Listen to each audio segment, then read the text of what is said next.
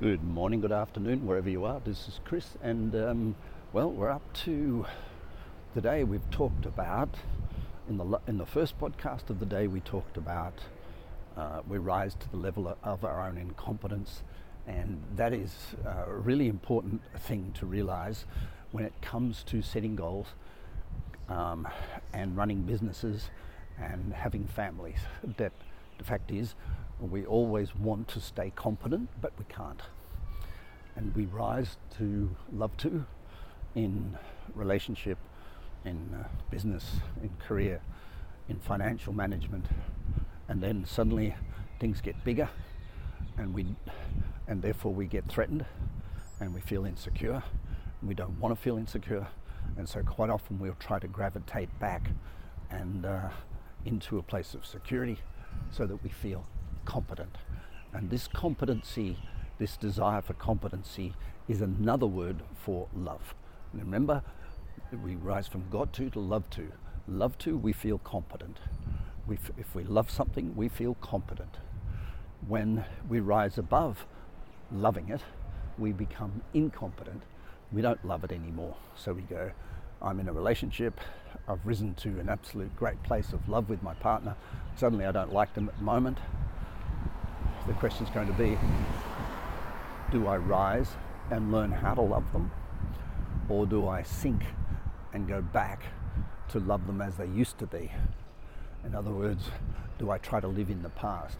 In order to live in the past, I have to use substitutes alcohol, food, greed, attachment to the kids, deep diving into people's problems, deep diving into my business to create a sense of personal value or sexuality, which is asking to be validated by other people, or last but not least, the most common one around town is spirituality, which is another word for isolate myself from people so that I'm right, they're wrong.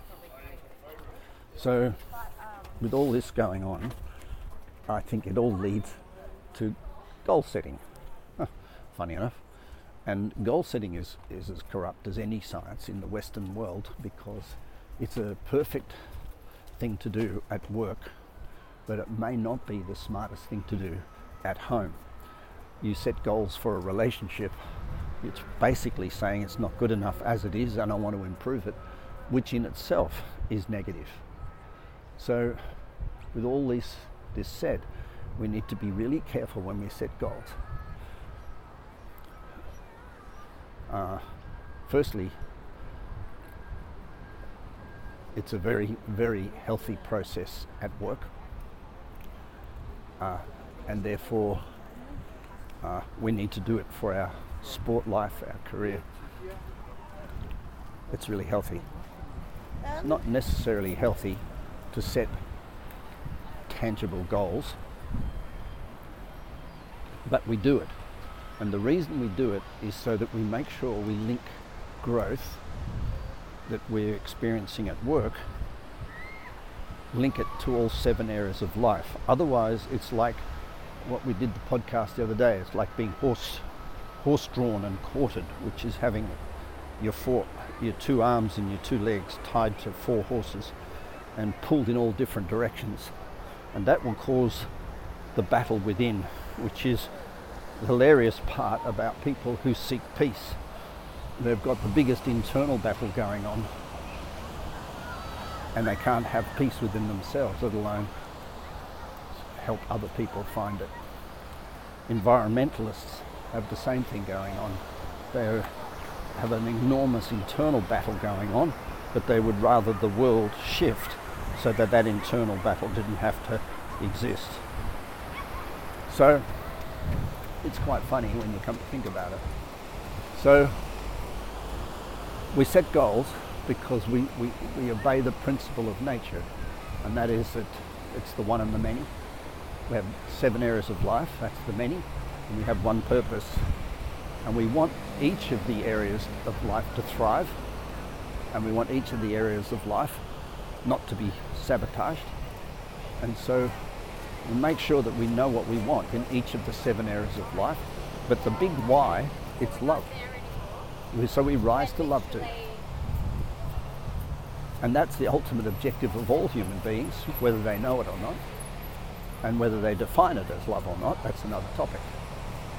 Whether it's validation or satisfaction or fulfillment or uh, success, they're looking for love.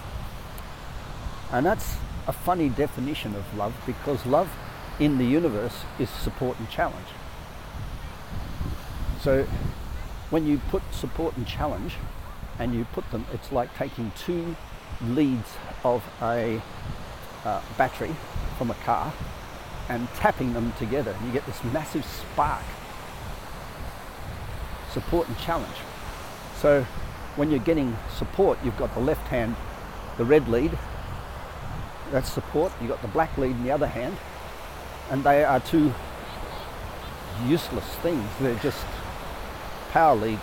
But if you tap them together or put them across something, so if you put a battery lead on one side, the positive on one side of a job, support, and the negative black lead on the other side of the job, support and challenge, the job sparks. Love happens, and when you recognize both things happening at once, you get supported and challenged, bang, the spark, and you get what you get the why. You feel absolutely the word. I call it inspire, but call it what you will. You get a spark. It's when support and challenge happen so close to each other that you recognize them. So, inspiration, love, the why for everything, occurs at the border of support and challenge. Now, too much support goes one side. You just it's a perception because there can't be support without challenge. You cannot have challenge without support. So it's perception of support and challenge. Now, in the last podcast, we talked about beliefs. And if you believe that life goes support, boom, challenge, boom, to like boom, challenge, boom, you believe that challenge is bad and support is good. There's a belief system going on. That'll create uh, stories and be validated by the stories of your past. Look, I was challenged there, I was supported there, I was challenged there. And that myth will continue into your predictions of the future. I'll be support and challenge, support and challenge, etc. And therefore your entitlement will be to be boom, supported, boom, challenge, boom, supported, boom, challenge. Instead of support and challenge happening in all at one second they both happen at the same time. There's a belief. And even if one is local and one is non-local, in other words, if you're being supported right here now, I'm standing on a beach about to go for a swim, it will be, feels like support. But I'm also challenged. But the challenge might be back at the house, might be in an email. I don't have to be supported and challenged locally. It can be non-local and local. The more you examine this principle, support and challenge, and the spark that comes between them, the more your beliefs will be challenged. The more your beliefs are challenged, the more the stories of the past get challenged. The more the stories of the past get challenged, the more your prediction get challenged. The more the prediction get challenged, the more entitlement grows. But until your beliefs get challenged, nothing changes. It's just goal setting for the sake of rhetoric. Your imagination is your entitlement. Uh-huh. And if you can imagine it, you can build it. But your entitlement is built on the pillars of the last three your beliefs, your expectations, your predictions lead to your entitlement. And until your beliefs change, your entitlement becomes a bit of a fantasy, doesn't it? This is Chris. You have a beautiful day. Bye for now.